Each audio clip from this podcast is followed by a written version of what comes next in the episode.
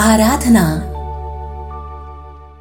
नमस्कार। आराधना में मैं अदिति, आप सभी का स्वागत करती हूँ। इन दिनों आराधना में हम बात कर रहे हैं भारतीय संस्कृति की उन बातों के बारे में, जिन्हें दकियानुसी या पुराना मानकर नई पीढ़ी कहीं ना कहीं अपने आप से दूर करती जा रही है। लेकिन हमें आवश्यकता है इन परंपराओं का संरक्षण और संवर्धन करने की।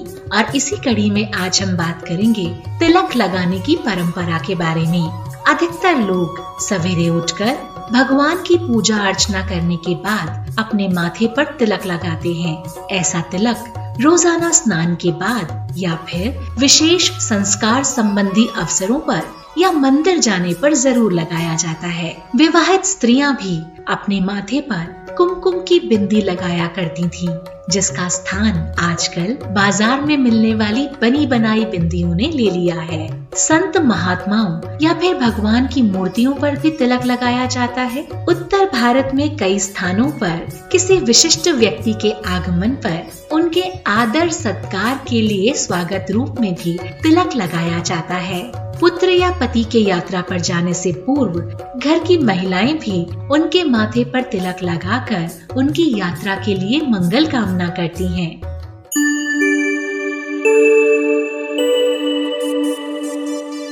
तिलक लगाने की परंपरा हमारी संस्कृति में वैदिक काल से प्रचलित नहीं थी, इसे लोकप्रियता पौराणिक काल में मिली कुछ लोगों का ये भी मानना है कि इस परंपरा की शुरुआत दक्षिण भारत से हुई। क्या आपने कभी सोचा है कि हम तिलक क्यों लगाते हैं? तिलक एक धार्मिक निशान के रूप में पहचाना जाता है।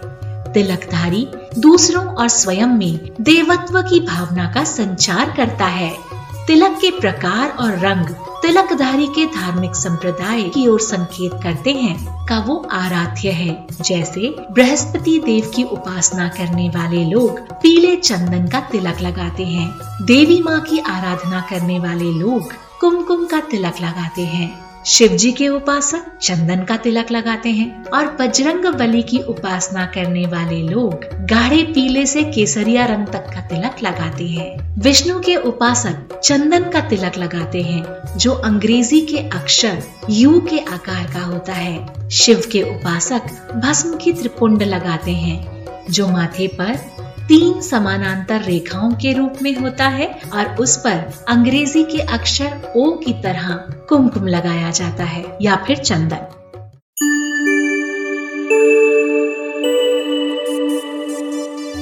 तिलक को हम अपनी भ्रकुटियों के बीच यानी कि भौहों के बीच लगाते हैं, जो कि हमारे चिंतन और मनन का स्थान होता है। योग की भाषा के अनुसार इसे आजन चक्र कहा जाता है। तिलक लगाते समय हमें इस प्रकार मन ही मन प्रार्थना करनी चाहिए कि, हे ईश्वर, मैं आपको याद रखूँ। मेरी ये धार्मिक भावना मेरे हर कार्य में रहे।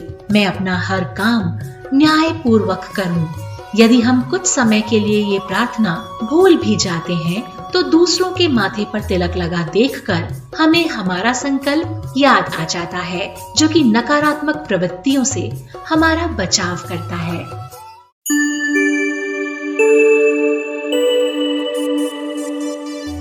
हमारा संपूर्ण शरीर विद्युत चुंबकीय तरंगों के रूप में ऊर्जा उत्पन्न करता है। विशेष रूप से हमारा मस्तिष्क और हमारी भ्रकुटियों के बीच में निपुण स्थान। इसी वजह से चिंता गर्माहट पैदा कर सिर दर्द का कारण बनती है। तिलक हमारे माथे को ठंडा रखकर हमारी रक्षा करता है और हमारी ऊर्जा की हानि होने से रोकता है। कई बार हमारा संपूर्ण माथा चंदन या भस्म से ढका रहता है।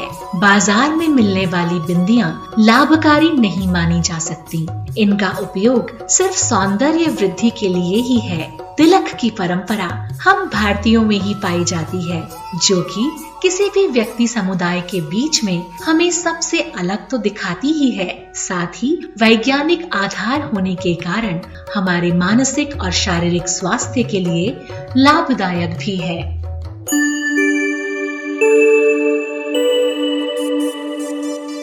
श्रोताओं, हमारी भारतीय संस्कृति में पुस्तकों को भी भगवान की तरह सम्मानित और आदरणीय माना जाता है। आपने अक्सर देखा होगा, भारत में यदि किसी बच्चे के हाथ से उसकी उत्तर पुस्तिका या पुस्तक, यानी कि बुक या नोटबुक, हाथ से फिसलकर नीचे गिर जाती है तो तुरंत वो उसे उठाकर माथे से लगाता है। मन ही मन क्षमा माँगता है। जानते हैं ऐसा क्यों है? क्योंकि हम विद्या में देवी सरस्वती का निवास मानते हैं। इसीलिए हम विद्या देवी शब्द का भी इस्तेमाल करते हैं। हम कभी भूल से भी कागज़, पुस्तक अथवा किसी वाद्य यंत्र या शैक्षणिक सामग्री को पैरों से छू लेते हैं या गिरा देते हैं तो तुरंत क्षमा के रूप में आदर पूर्वक उस वस्तु को अपने हाथों में लेकर शीश नवाते हैं।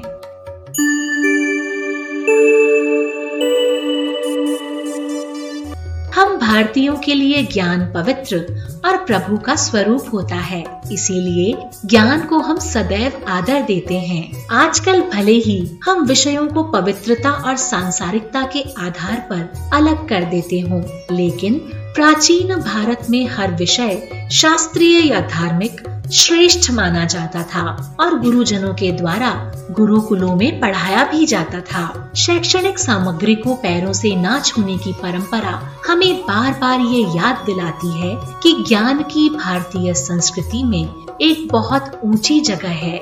इसे बहुत उच्च पद दिया गया है। बुद्धिजीवियों के हृदय में पुस्तकों और शिक्षा का एक विशेष स्थान होता है। यही कारण है कि हम पुस्तकों, वाद्य यंत्रों की वर्ष में एक बार वसंत पंचमी के अवसर पर पूजा करते हैं, यानी अपनी विद्या देवी को समर्पित करते हैं।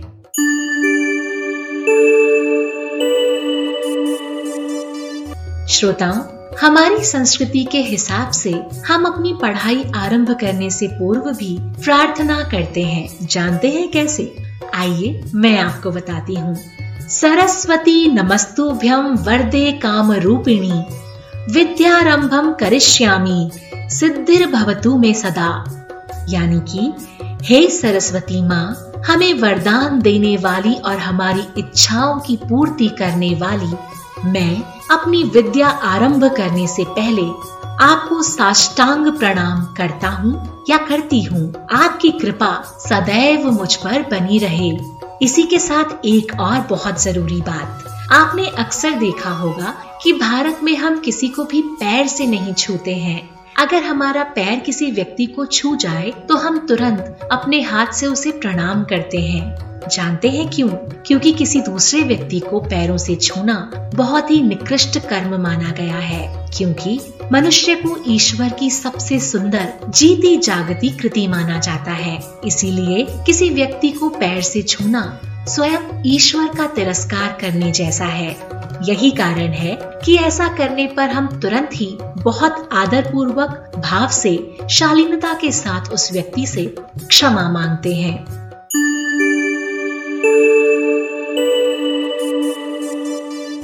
श्रोताओं, हमारी भारतीय परंपराएँ साधारण होते हुए भी बहुत शक्तिदायिनी है, जो हमें दार्शनिक सत्य का मार्ग दिखाती है यही कारण है कि सदियों से ये परंपराएँ भारतीय परिवारों के मानस में रची बसी हैं। आज की आराधना में बस इतना ही। आशा करती हूँ कि हमारी भारतीय परंपराओं और मान्यताओं से परिचय कराने का मेरा ये प्रयास आपके मन को अच्छा लग रहा होगा।